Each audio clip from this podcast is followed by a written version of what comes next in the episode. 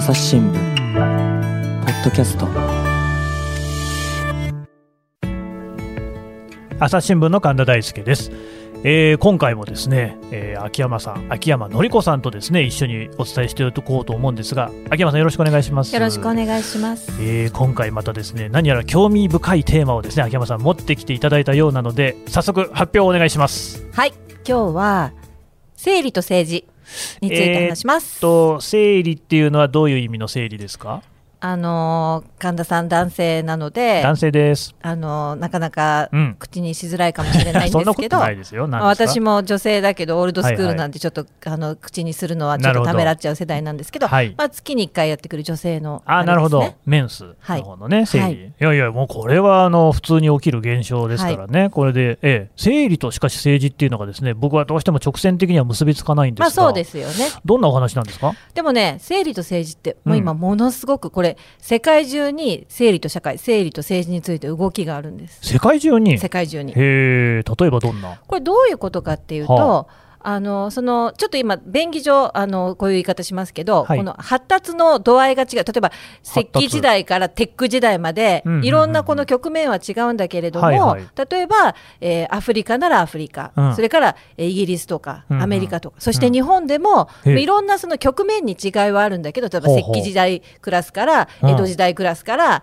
明治時代からテック時代みたいな感じで、うん。あのいろんなその進化の度合いに、え。えー違いはあるけれども、はいはい。世界的に生理と政治、生理と社会を動いてるんです。あーちょっと詳しく教えてください、これね、私気がついたのは去年から2019年なんですけど、はいはい。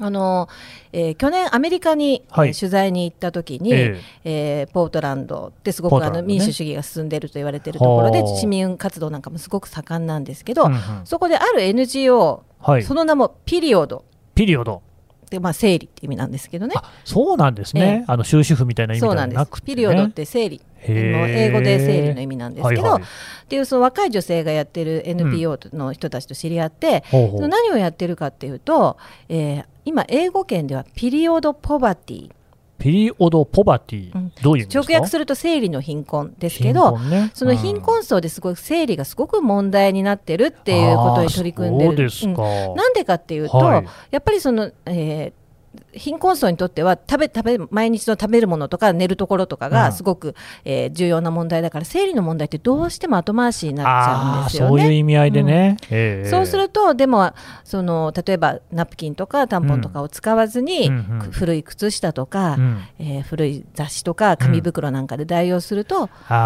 体に良くないでしょ？ね衛生的には良くないでしょうね、うん。っていうっていう問題があるってところホームレスの問題なんかこうなんかでそうはい。いうことがすごく実は女性にとっては大変なんだっていうことを知はい。った、えー若い人たちが、ええ。そのピリオドっていう NPO を作ってへえ。で生理用品の無償配布をああそうですか。あの寄付を募って始めたんですね。ね、うんうんうんうん。で、えーそれでいろいろ彼女たちが調べていったら、はい。アメリカってねタンポンタックスっていう、タンポンタックス、うん。うん。っていうのがあって、税金がえーそうです。州によって違うんですけど、はい。えー生理用品がえー贅沢品とみなされて、贅沢、うん。その分のそのの付加価値の税金があの取られてるっていうところは結構あると。いや生きていくために必要なものそなうんですよね。じゃないですか？だからそれはおかしいんじゃないかっていうことで、まあ、彼女たちだけでなくて、まあ、各地でそういう声が起きて、はい。えー変えようっていう動きが起きて、常にね、すでにもうカリフォルニア州とか、ニューヨークなんかでは、うん。えーそれはなくなってるんですね。ねでそれであなるほどそういうねそのやっぱ生理周りってすごく政治と関連があるんだということを、うん。あのえーそこですごく私は取材してね。うん分かったしその他にもそのタンポンタックスだけじゃなくて、はい。えーあの中高中学校高校その学校でその生理用品を無償配布はいするっていうことも、うん。あの政治の動きとしてあって、へー。まあ、例えばその、えーポートランドなんかでは、ええ。えーポートランド市内はもうそういうことが実現してたんですね。うんうんうんっていうことがあってすごく私は生理と政治について関心を持つようになったんですけどそれが2019年のことだと。で去年も例えばね、えーインドの映画で、パットマン」っていう映画があったんですけど、はいはいはいわかるかな？はいわかります、まあはい。見てはいないんですが朝日新聞でも記事になってました。そうですそうです。はい。でそれもやっぱりインドでその生理女性がなかなか言い出せなくて、うん。えーすごくその問題になってるっていうことで,、はい。でしかもその生理っていうのは汚れたものとされてその時そのね女性がこう隔離されたりなんていうのがあって、それはおかしいんじゃないかって言って男性が立ち上がって、えー生理用品を作って、うんうん。でそれをこうあの女性の仕事の作りみたいにもなって、うんうんうんうん。そう売るっていうのから男性からだったら買えないけど女性からだったら買えるじゃないですか、えみたいなことをその映画にしたパッドマンってこれ実話を元にした映画ですけどね、はい。でインドでは2017年だったか、えー中学校で、うん。えー女生徒がね、うん。そのやっぱりその生理で洋服を汚しちゃって、うん。でそれを先生に怒られて、すごくこうみんなの前で怒られて恥ずかしくて自殺しちゃったなんていうこともあったんですね。やっぱそういうのすごく悲劇じゃないですか。うんで、まあ、そういうパッドマンの映画があったりして、うんうんうんうんで、えー NGO が結構そういう動きを起こしていて、うん。そういう方体に優しい素材で、うんあのそういう生理用品を作ったりとか、うん。その生理の教育をするなんていうことが、まあ私はインドネシアで取材をしたんですけど、あインドネシアそうですそうです。でインドでもそういうことが起きイてンドでも。それから、えー去年のあの CNN ヒーローズっていうあの、はい。アメリカの CNN が、ええ。そう毎年の例えば人権問題とか、いろんなその世界の社会的なことで、うん。えー課題にあの取り組む人を、あのはい表彰してるんですが、ええ。えー去年の CNN ヒーローズのグランプリだった人は、うん。 Dignity Period。 Dignity Period。これも尊厳のある生理っていう意味ですけど。ピリオドですね、そうですまたね。そうです。でエチオピアアフリカのエチオピアでもう生理教育とか、うん。えっと、布ナプキンの製造とか配布に取り組んでる女性だったんですね。うん。やっぱアフリカでもそう日本の NGO でもそういうこと取り組んでるあの団体ありますけど、まあ、 Plan Japan、まあ、プランってうん。あの世界的な NGO ですけど、うん。やっぱりそのアフリカのそういうやっぱりこう生理がいまだにタブースティグマみたいにされてるところに行って、はい。えちゃんと教育をして、うんうん。えー体にいいその生理用品を作って配布するなんていうこと、あと女性の仕事作りにしてるなんていうこともあるんですね。なるほど。でこれあの今途上国なんかそしてアメリカもそうでしょ、うんそれから、えー日本にちょっと似てる感じだとイギリスね、うんうんでイギリスは、えーあの日本でも例えばあの生理を表す言葉って、はい。えー例えば月のものって言ってみたりとかあと昔の、あのーナプキンメーカーであんねって言ってみたりとあかありました、ありました。うんそういろんなこのなんていうのかな隠語っていうか生理を表すその直接的じゃない言葉がいくつもあるんだけど、はい。イギリスにも、えー50個ぐらいそういう言葉が50個ずいぶんありますね。あるんだそうですね。で、えー去年やっぱそのイギリスのプランっていう NGO が、はい。えー主導して、うん。iPhone でほらいろんな絵文字があるでしょ、ありますね。でそこで生理を表す絵文字を作ったんですよ。へえ。まあ、私なんかからするとねそれ結構そのものだから ちょっと引いちゃうんだけど、はあ。でもやっぱりそういうことをちゃんとあの正面からみんなでこう取り上げていこうよっていう動きが出てる。生理を表す絵文字ってどういう絵文字なんですか？雫あそうなんだ、ええ。なるほどね、ええ。んんそうなんですよ。まあそのものっちゃそのものですよね。そのものなんですけどね。あでえーイギリスは今年ねあはい。の動きがすごい大きな動きがあってそれは何かっていうとついこの間あったばっかりなんですけど、スコットランドの議会で、えー学校に生理用品を無償配布するっていうことが決まったんです。おーさっきねアメリカでもそんな話もありましたがこれはスコットランドの議会で決まった。はい、でこれはもうイギリスの、まあ、ついこの間秋に決まったんだけれども、ええ。まあ、トップニュースだしこれすごく大きなことですよね。イギリスでもそのさっきあのご紹介したピリオド・ポバティなんていう言葉がすごくうん。やっぱり問題になってるんですよ。うん。っていうふうに、まあ、いろんなこのあの段階があるんだけども、うん。全世界的に動いてて、うんでまあさすがに日本はでもはい。やっぱりそういうのはないよねっほてずっと思ってたしだからやっぱり日本ってそういう生理っていうのは、ううん。まあ、隠すものじゃないけど、うん。で、あまあね。のだって政治で夫婦別姓がいまだになんとかみたいなね そういう議論してるぐらいだからね。ただ日本は民間では動きがあって、うん。えー去年そう2019年にうんうんあのユニチャームっていう、はい。えーメーカーが、はい。あのノーバックフォーミノーバックフォーミー、うキャンペーンを起こして、うん。えー生理用品って、うん。あの薬局とかコンビニで買うと、うんうん。えー紙袋に入れてくあれれるんですよ。ね何なんですかね。まあ隠したいからっていうことなんですよ。綺麗な放送されてますけどね、うん。あの恥ずかしいっていうことでね。うん。で、えーそれをやめましょうと、うん。これ別に恥ずかしいことでも何でもないでしょと。ただ、うん。あの今みたいにあのナプキンとかタンポンとかでっかくそのパッケージに書いてあるの、なかなかそれも抵抗があのあるかもしれないから、うん。えーそのままその紙袋に入れなくても持ってて、えーあー。平気なようなそのパッケージを作りましょうっていうことをやって、ええ。まあ、そういうキャンペーンをやってたんですね、民間でもそういうことは始まってるなと日本でも。うんうんうんうんまあ、だけど政治の世界じゃねと。じゃあねと。思っていたんですがあれ？なんかありました？そうなんですよ。日本でもついに。やついに来た。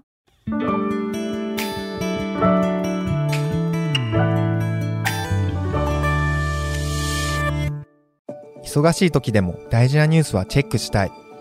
それなら朝日新聞デジタルの紙面ビューアーとポッドキャストはどう？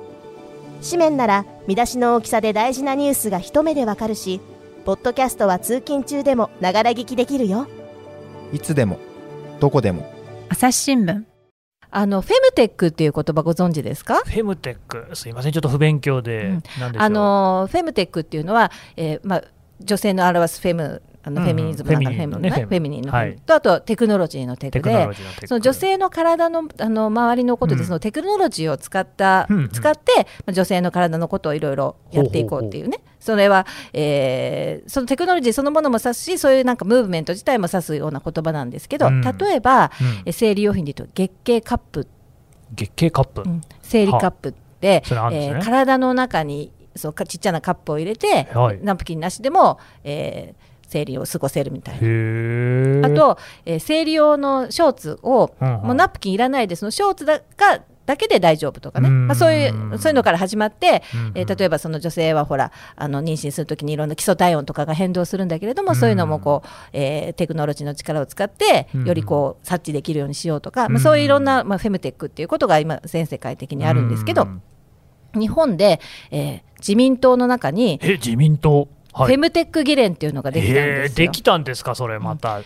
でこれはまだできたばっかりで始まったばっかりなんですけどはあ。面白いのはこれを言い出したのが男性議員なんです。よ。えー、そうなんですか、また驚きですね。驚きでしょ？はい、どでしたかもね鹿児島選出なんですよっていうとなんかあのね。あの別に鹿児島をバカにしてるんではなくてまあでも九州男児のね。そうなんですよ、ええそうでしょ、はい。でそういう割と保守的な感じじゃないですか。そんな印象はありますね。ですよね。でその鹿児島選出の議員で宮地拓馬さんっていう人なんですね。拓馬さん。ほうほう。で私は彼にそのななんでまたね、うん。その自民党の、まあ、若いという男性議員がって言ったら、まあ、そこにはいろんな理由があって、うん。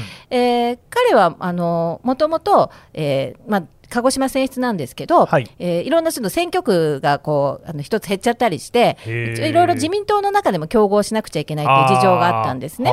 でその時にやっぱりその伝統的な自民党の支持団体と言われるような建設系とか農業系とかは結構相手の方にあの行ってしまったから自分はじゃあ、えー自分だけがこう開拓できる、いわば自分にとってのブルーオーシャンは何だろうって考えた時にこの女性とかそういうことだって気がついたっていうんですね。ね。でもブルーオーシャンって言ってそっちに行きますかって私もついつい言っちゃったんですけど。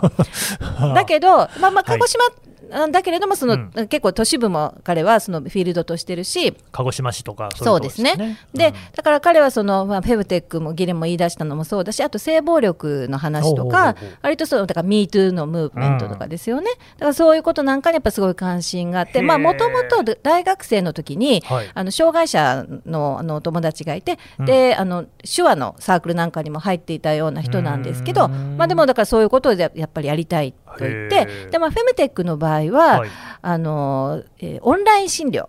オンオンラインね診療に取り組むそのスタートアップ企業の人と知り合ったことがきっかけで、ほう。うんそれでそのまあ女性のその、えーいろんな体の不調なんかもオンライン診療をもっと進められるといいということで始めたそうなんですけど、まあ、だから言ってみれば、まあ、ある種のマーケティングああねまさにねブルーオーシャンなんて言葉がね、ええ。そのものって感じしますけれども、でね、まあ、マーケティングだし、まあ、その昔からそのほら自民党は業界団体と結びついてってそうね。そういうことが、まあ、感じられないわけでもない。わけでもないですけど、はい。これまでこここういうその分野っていうのはマーケットがあるとすら全く思われてなかったし。はあはあは。あうん、だから、いやこういうところはそれこそ開拓のしがいがあって、うん。えー可能性があるんだ、まあ、彼はちょっとあのガリレオ・ガリレイの気分ですって ほ自分で言ってましたけどね。うん、それはちょっと 消費すぎって感じもしなくはないですが、まあしなくはないけど、まあ、でもやっぱり自民党の中でそれを言い出すっていうそれぐらいのね。ねことでしょうね。うん。ということはそういう気分なんだと思いますよ。うん。やっぱりねそのどうしても天動説のね、ええ。自民党にあって地動説を唱えるみたいなことでしょうから、はい。はい。まあでもあうんなんかまあでもそこのフえーフェフェムテックでしたっけ、フェムテックっていう言葉自体、すみません、私も知りませんでしたけれども、これができることによって、ええ。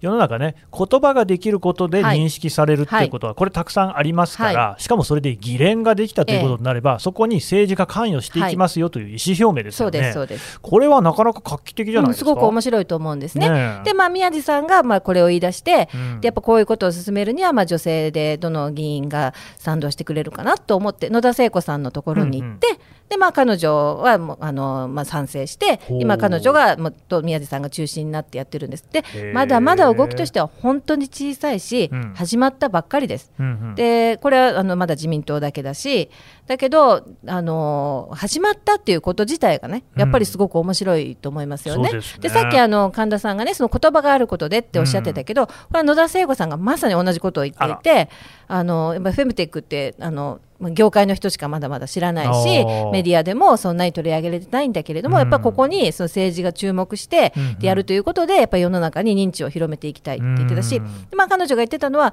やっぱり生理の話なんか、うんうん。うんまあ、この議連でもねそのさっき言ったその月経カップとか、うん。まあ、生理用のショーツなんかの話も出てたんですけど、うんうん。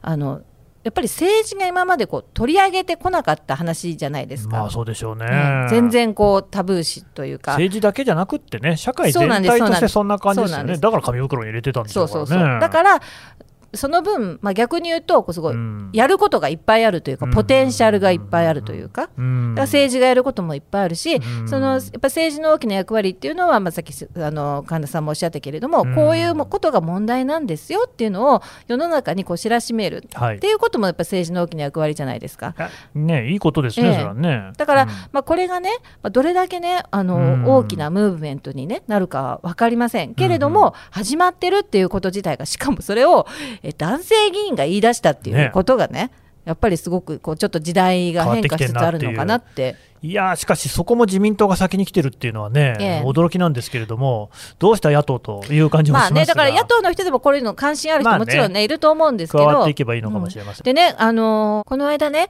あのーこの自民党のフェムテック議連の会合があった時に、はい、全く同じ日、同じ時間に、うん、自民党で別の議論が行われていたんです、ね。別の議論なんですか？で私は両方に関心があって、うんうんうんうん。あ両方取材したいなと思ってたんですけど、まあ、体は一つしかないので。そうですねそうなんですよ。残念ながらね。残念ながらね。コロボットいなかった。そうなんですよ、はい。それでフェムテックの方にとりあえず行ったんですけど、はい何が行われていたかっていうと、うん。えー今あの自民党でこの間も夫婦別姓についてもお話ししたことがあると思うんですけどでその夫婦別姓が盛り込まれた、えー男女共同あの三角計画の基本計画について、ええ。えー自民党内で議論行われてたんですね、同じ時間。それがちょうど同じ時間に、同じ日に。ですよ。だからで私はすごく思ったんだけど、はい、この自民党でね、うん。このえー全く同じ時間帯に、同じ日にこのフェムテック、うん。女性の体の周りうん。と政治と政策っていうような話と、はい。それから夫婦別姓をはじめとする男女共同参画計画うん。について、えー話をするようなそんな議論をするような時代になったんだなと。まあね社会の変化から比べたら、まあ、政治の歩みはこの、ね遅いんですよ。遅いんですけど。けどね、でもあ、うん。ここにやっぱり変化っていうのがうん。もう始まっているんだなと、そうですね、本当にね。でしかもこれほら、まあ、自民党の中でその同じ時間同じ日にちにこういはい。う女性の議論が行われてたっていう話をしましたけど、この生理についてのさまざまな動き、その発展段階は違うんですけれども、それがでも全世界でうん。同時多発的に起きてるんですよ。ね、さっきもそのあのインドのパッドマンの話もしましたけど、はイギリスもあるし、アメリカもあるし、ええ。いろんなところで同時多発的に同じような動きが起きていると。そうです、ん。でインドネシアでもそうだし。あのアフリカ。カでもそうだし。エチオピアね。でね、はい。あの中国、私、中国人の知り合いの人に、中国でこういうことありますかって言ったら、うんうん。中国でもやっぱりあるそうで、例えばね、あのその生理用ナプキンのコマーシャルの時に、うん。まあ、生々しくするしないようにするために、日本でもそうですけど、うん。あの青い水をはいはい使ってやるじゃないですか。で、あれについて議論が起きて、議論。うん、あれでね、その生理っていうのが青いあって思っちゃう人がいるっていうの議論が巻き起こったりとか、はい。うんやっぱりそういうの中国でもそういう話があったりとか。であとその韓国国でもそういう体にいいその生理用品を作ろうっていうあの自然素材で作る女性のね若いその社会起業家が現れたりとかやっぱりね本当に世界のあらゆるところでうん生理と社会あるいは生理と政治についてのムーブメントとかうん変化が起きてるんですよ。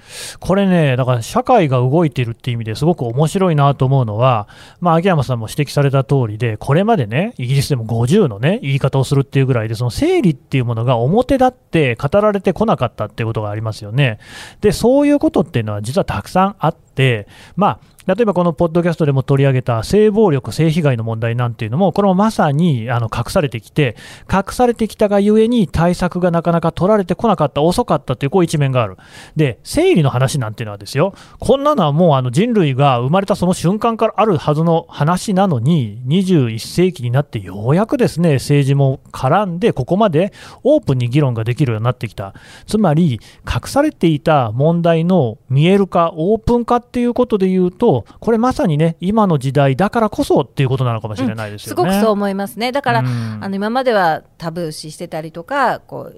こうなんかこうちょっと隠れてやってたようなことを、そうじゃなくてもううんちゃんと表でカラッとそうなんですよ議論しようだよって知ってます？あの薬局でね、同じように紙袋に入れて渡されるものってさ、もう一つあってコンドームですよね。で、だから性行為に関してもそうやって、まあ、あのタブー視してきた。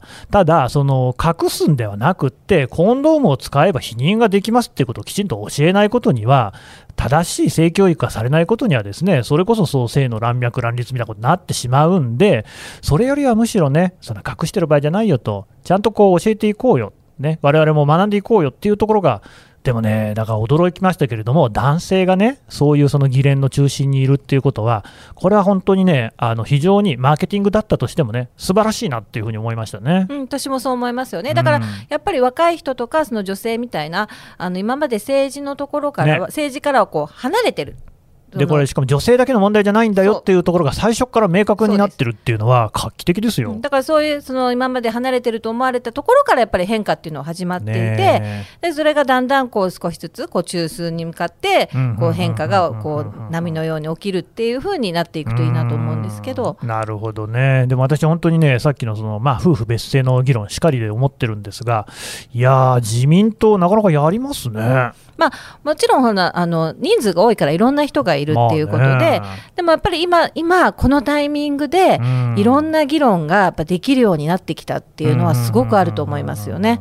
うん。なんか本来はこうしたところこそね、野党がね、まあ、最初にこう切り込んでいってね、それでそのそれこそマーケティングをして、若い人であったり、女性であったりに支持を広げないことには、なかなか政権交代なんてのはおぼつかないんじゃないかななんて気もしますけど、どうですか、もちろんその野党もそういうところにあの注目もしてるし、してる人もいる。うんしてる人もいるし、うん。取り組んでる人もいると思うんですよ。だけどやっぱりうかうかしてる場合じゃない、やっぱり自民党っていうのはやっぱりすごくこうしたたかで、うんこういうところにすらやっぱりこううん。今こうムーブメントを起こしつつあるわけだから。そうですね、だからやっぱり政策っていうのは政局であるわけで、ええそこらあたりでね、まさにその、まあ、自民党と野党とがそれぞれにその政策を競い合って、ですねいや、うちはもっとこんなに素晴らしいね、あの女性の生理の問題に関して、政策を提示しますなんてことになれば、これは本当にいい話ですね。そうですね、そういうところでいい意味でのその政策の競争が起きて、うん変化が起きていったらすごくいいなと思います。わかりました。どうもありがとうございましたあり。がとうございました。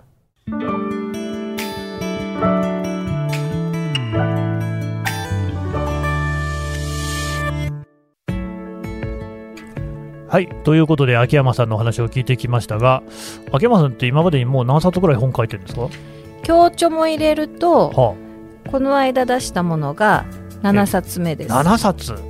いやーこれ、朝日新聞のね、記者編集員の中でも相当多い方でしょうね。いえいえ、あのあその中には女子プロレスの本なんかもあります。女子プロレスの本もあるんですか、はいそれをまたちょっとこうね、紹介していただくとして、今日はまあ一応、緊張、一番新しい本で言いますと、秋山さん、ちょっとタイトル、なんて言うんでしたっけ？はコーヒーを味わうように民主主義を作り込む。あはあ秋山さん、コーヒーお好きなんですか？